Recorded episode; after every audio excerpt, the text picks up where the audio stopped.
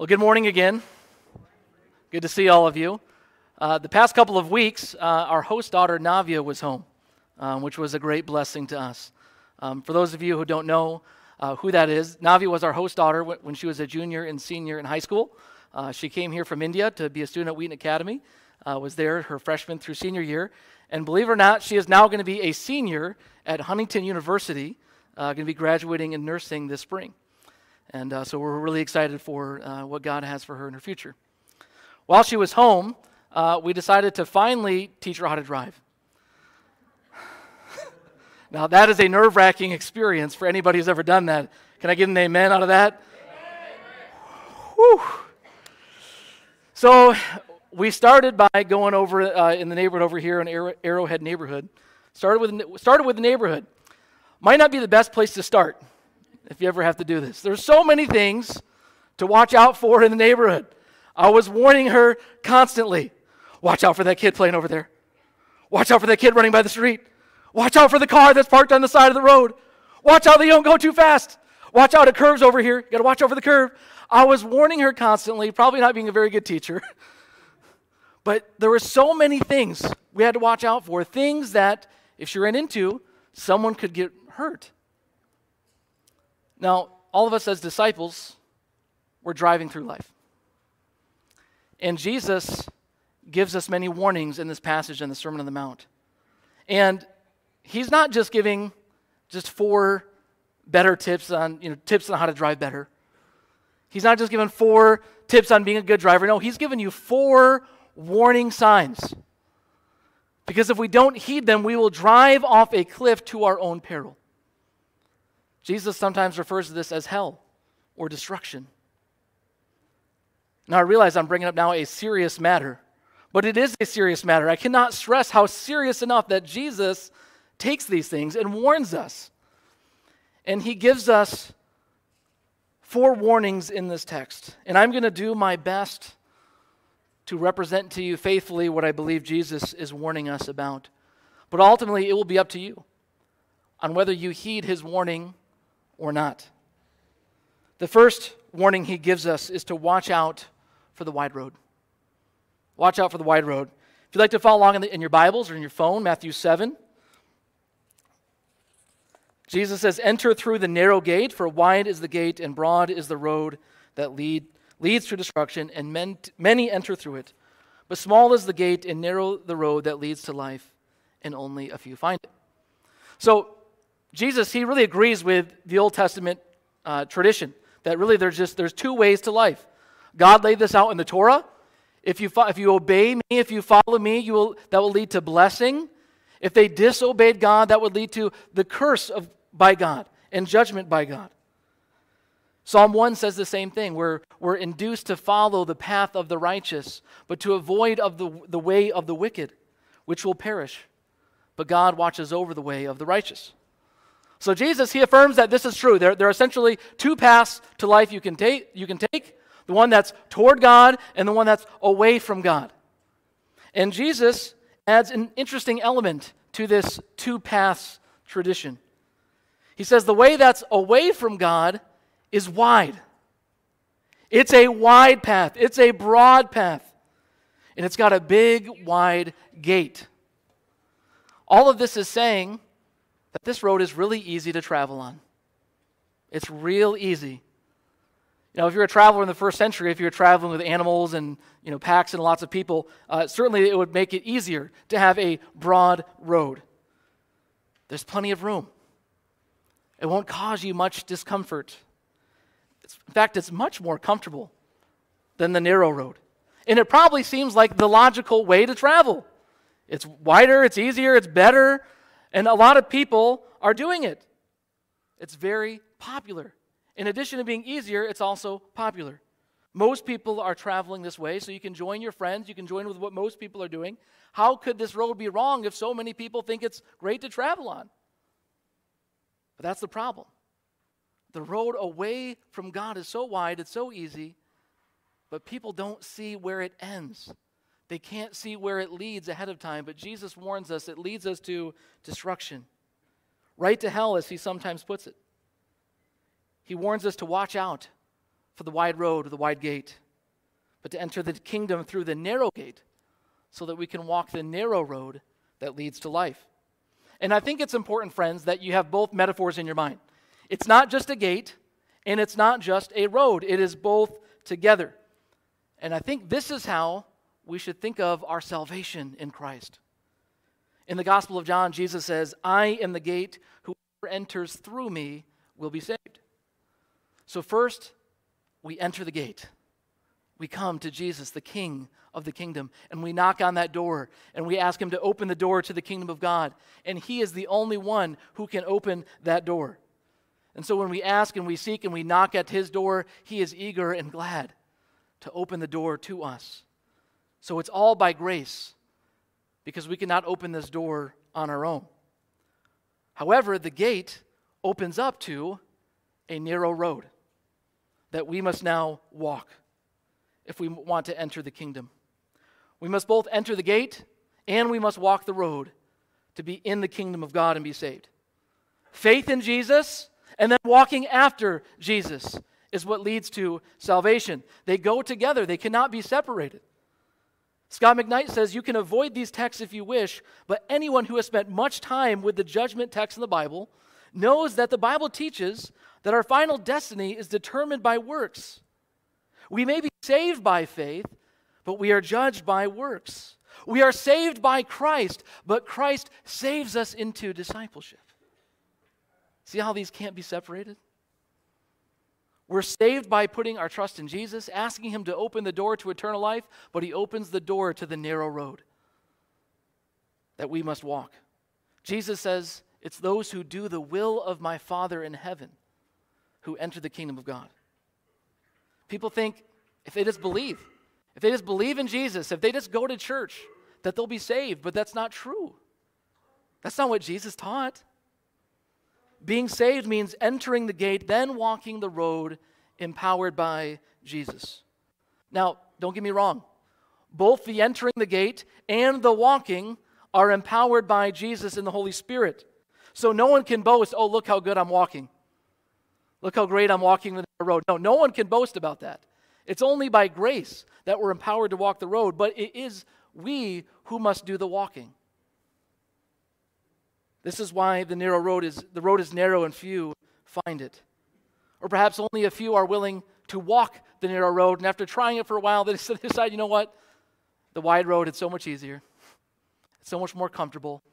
And they abandon the narrow road to go back to the wide road. So beware the wide road. Beware of doing just what everybody else is doing. That's what Jesus warns us about. And it invites us to ask ourselves, which road are you walking on right now? Which road are you on now? Which leads me to the second warning that Jesus gives us, is to watch out for fake Christianity. Watch out for fake Christianity. Jumping down to verse 21, Jesus says, "Not everyone who says to me, 'Lord, Lord,' will enter the kingdom of heaven." And then they go on to say, "Lord, didn't we do all these things in your name? Didn't we do all this stuff for you?" Jesus says, "I never knew you. Away from me, you evildoers." I mean, these are some sobering words, aren't they? There will be people who call Jesus Lord who will not enter the kingdom of God. There will be churchgoers who will not enter the kingdom of heaven. Only the one who does the will of my Father, Jesus says. The real concerning part is that these people seem surprised. They seem caught off guard that they're receiving this judgment. They thought they were saved. They thought they were truly Christians. "Did we not prophesy in your name? Did we not do all these miracles, drive out demons?" I mean, these are impressive, astounding things that were done in the name of Jesus. But friends, remember, even in the Old Testament, this is nothing new. King Saul prophesied, right? Was Saul not among the prophets?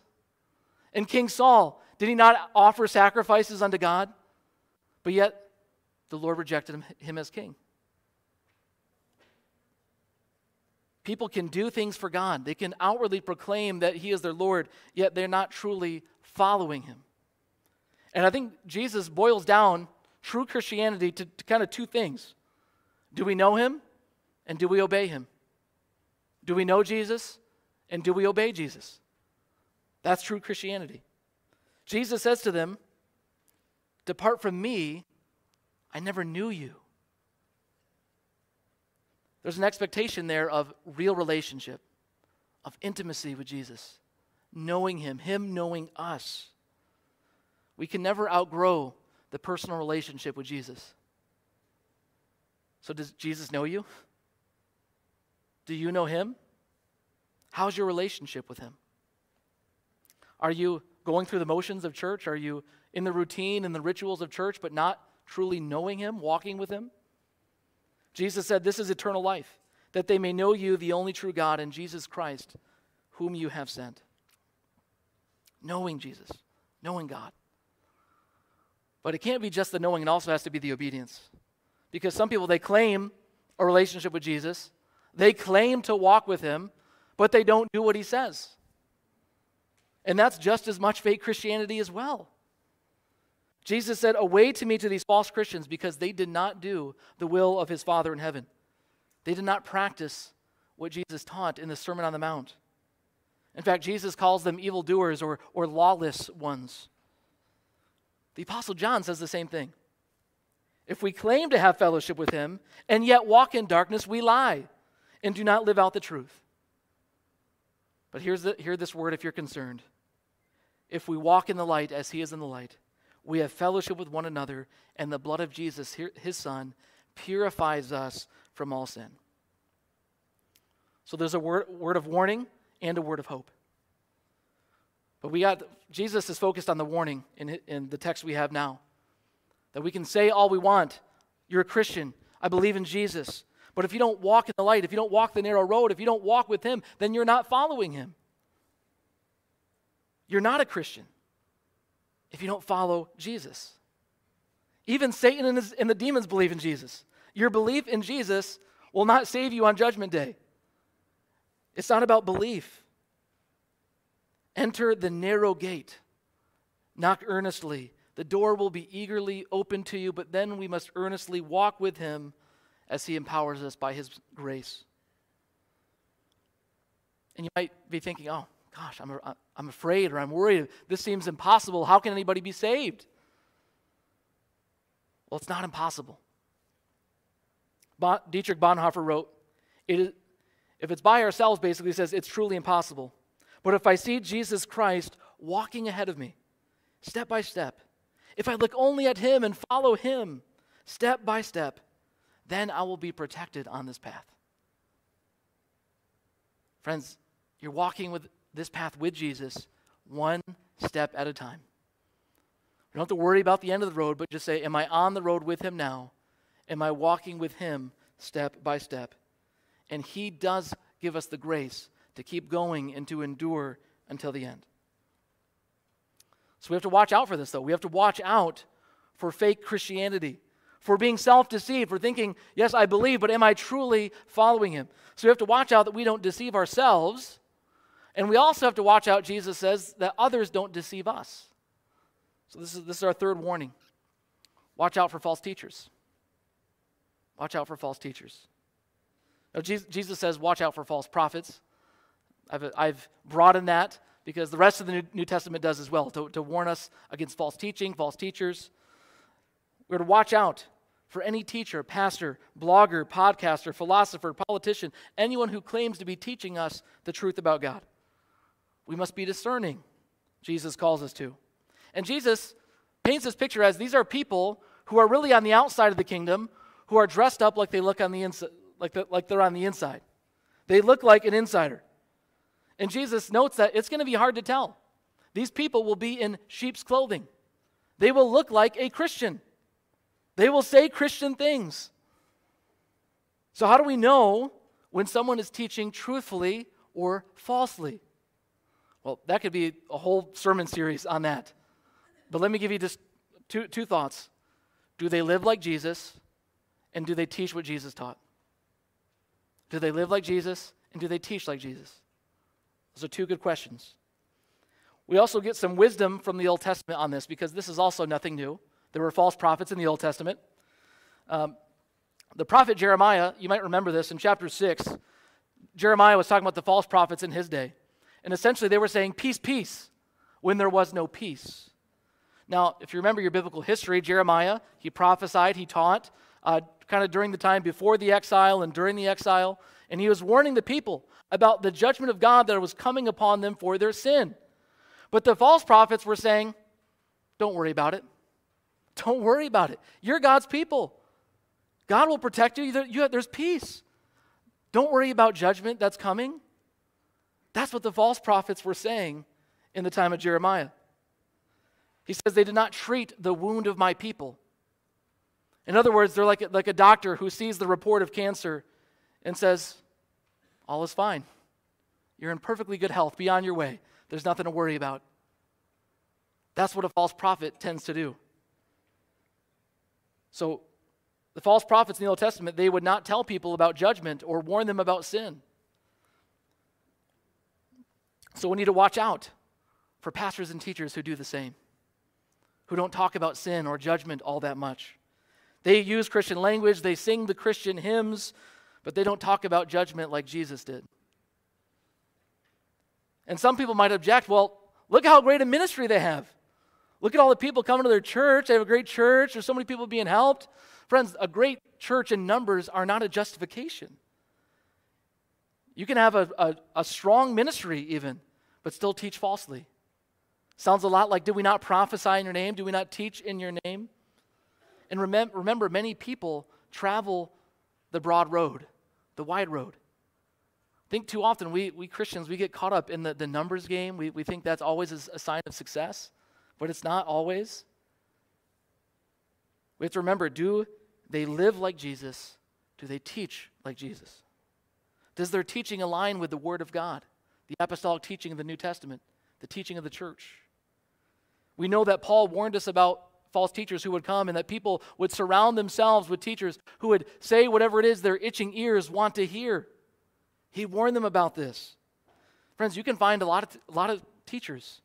Say they're Christian, they're pastors, they have theological degrees, and they can teach you falsely. But do they live like Jesus, and do they teach like Jesus? Unfortunately, some people got the title pastor because they were a good speaker. But they teach whatever they want. And they typically will reject further education, seminary, training, ordination, and they're accountable to no one but themselves. These are also potential warning signs. Jesus says, by their fruit, you will recognize them. And a lot of the famous pastors you hear about, many of them, they reject the teaching of the church and the training of the church. And I'm not trying to lay down any legalistic rule, but just beware. Not everyone who calls themselves pastor, it doesn't mean the same thing in every church, in every denomination. By their fruit, you'll recognize them. I also would be remiss if I did not warn you about false teaching you'll encounter online. It's been proven there are sites run by people who are not Christians who post Bible verses, Christian things, but then they use that to lead people astray into conspiracy theories. I mean, I've literally heard people, their families. It's like they can't even talk to their family anymore because they've been led astray by something online that looked Christian, that used Scripture. Bro, friends, be careful.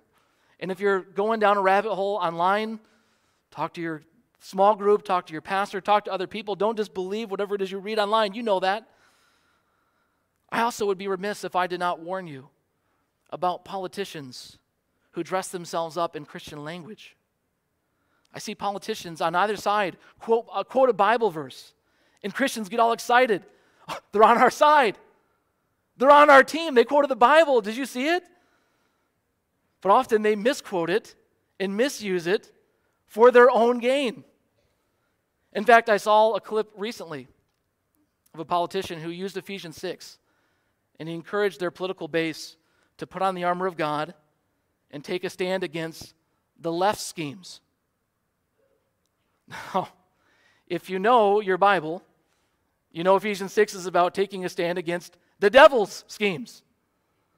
Now, what's particularly troubling about this use of the Bible is it's actually the opposite point of what the Apostle Paul was making, that our battle is not against flesh and blood, but it's against the spiritual rulers in the heavenly places. And it also makes one side seem like we're God's side, they're the devil's side. Friends, And if they said it was the right scheme, I would be just as upset. You have to watch out. Watch out for the politicians who dress themselves up in Christian language, who use Bible verses, who use Christian symbols to get your vote. Watch out for the false teaching, and watch out for these people who will divide the church because they try to use the Word of God and play us against each other. Mind you, the battle is not a left versus a right. In fact, many people on the left and the right were on the same team. We can't forget that. Watch out to not be deceived. Watch for the fruit. Does this person live like Jesus? Do they look like Jesus? And do they teach like Jesus? Watch out for false teaching. Now, I also want to, I'd be remiss to say, don't go on some heresy hunt, all right? Don't be out there doing some inquisition, all right? In fact, in the covenant, we have a phrase that I think mitigates a lot of this. We ask each other, where's it written? Where is it written? Let's go back to the Word of God in conversation under the guidance of the Holy Spirit, looking at the teaching of the church, and we ask each other, let's just go back to what the Bible says. So you don't have to go around beating people up, but if you're concerned, well, just ask them, well, where's that written? Let's go back to the Bible. And finally, the last warning Jesus gives is watch out for hearing but not practicing. Therefore, everyone who hears these words of mine and puts them into practice is like a wise man who built his house on the rock. The rain came down, the streams rose, and the winds blew and beat against that house, yet it did not fall, because it had its foundation on the rock. But everyone who hears these words of mine and does not put them into practice is like a foolish man who built his house on sand. The rain came down, the streams rose, and the wind blew and beat against that house, and it fell with a great crash. Jesus said there's people who hear his words. They're listening to his teaching. They're kind of around the outside of the circle listening to Jesus, but they won't put it into practice what he's taught. Now, friends, I've really enjoyed this sermon series. I've really enjoyed teaching through the Sermon on the Mount. I hope you've enjoyed it too. I hope you've gained some fresh perspectives, some fresh insights on this text. I know I have. But if we stopped there, that would be a travesty. It's not just about giving you a little bit of enjoyment. It's not about even you learning a new tidbit about the Sermon on the Mount. It's about, what are you doing about it? Are you putting this into practice? Are you following him? Are you a follower of Jesus, or are you just a believer? You're just a fan. We're going to be followers of Jesus. We're going to follow him. We're going to put into practice what he taught us. It's actually, I think, spiritually dangerous to hear a bunch of sermons, to listen to the teachings of Jesus, and not do anything about it. If we're not his followers, we won't survive on Judgment Day. Now, friends, no one knows what hell is like. I haven't been there, you haven't been there. But Jesus describes it in different ways. Just in these few verses in the text we just talked about, Jesus talks about destruction. A tree cut down and thrown into the fire. Not entering the kingdom of heaven. Jesus saying to them, I never knew you. Away from me. And he also gives us the picture of a house built on sand that falls apart and comes down with a great crash. This warning may be in the distance for you if you live long, or it could have come upon you tomorrow. The danger may be invisible now, but it is a reality for everybody. But if you heed the warnings of Jesus, we do have this gospel hope that we will find in the end not destruction but life. Not a tree that is cut down, but a tree that thrives and is alive. Not a dismissal from the kingdom, but a warm entrance into the kingdom. We'll be like a house built on the rock that will survive a great storm. This is the promise of the gospel. But consider the audacity of someone to say this, that how you respond to me is how you will be judged for eternity. This is audacious, right? Who would say this? Only someone who's either a Lord, liar, or lunatic, as C.S. Lewis put it. But as Christians, we believe he's Lord. He is King. He is even standing in the place of God himself as the ultimate judge of the living and the dead. And as king of this universe, he is summoning you into his kingdom, desiring that all would be saved and come to a knowledge of the truth. So friends, each one of you, you're driving through life right now. You have to ask yourself, what road are you on? What road are you on? Jesus has given you these warning signs. Avoid that wide road. Go down the narrow one. And when you're on the narrow one, you'll see three more warning signs. Watch out for faking your Christianity. Watch out for false teaching and teachers. And watch out for just hearing my teaching and not practicing it. And as you drive along this road, Jesus is with you. He's sustaining you. He's encouraging you. He's helping you. And your house will be built on the rock as you follow him and obey him and know him.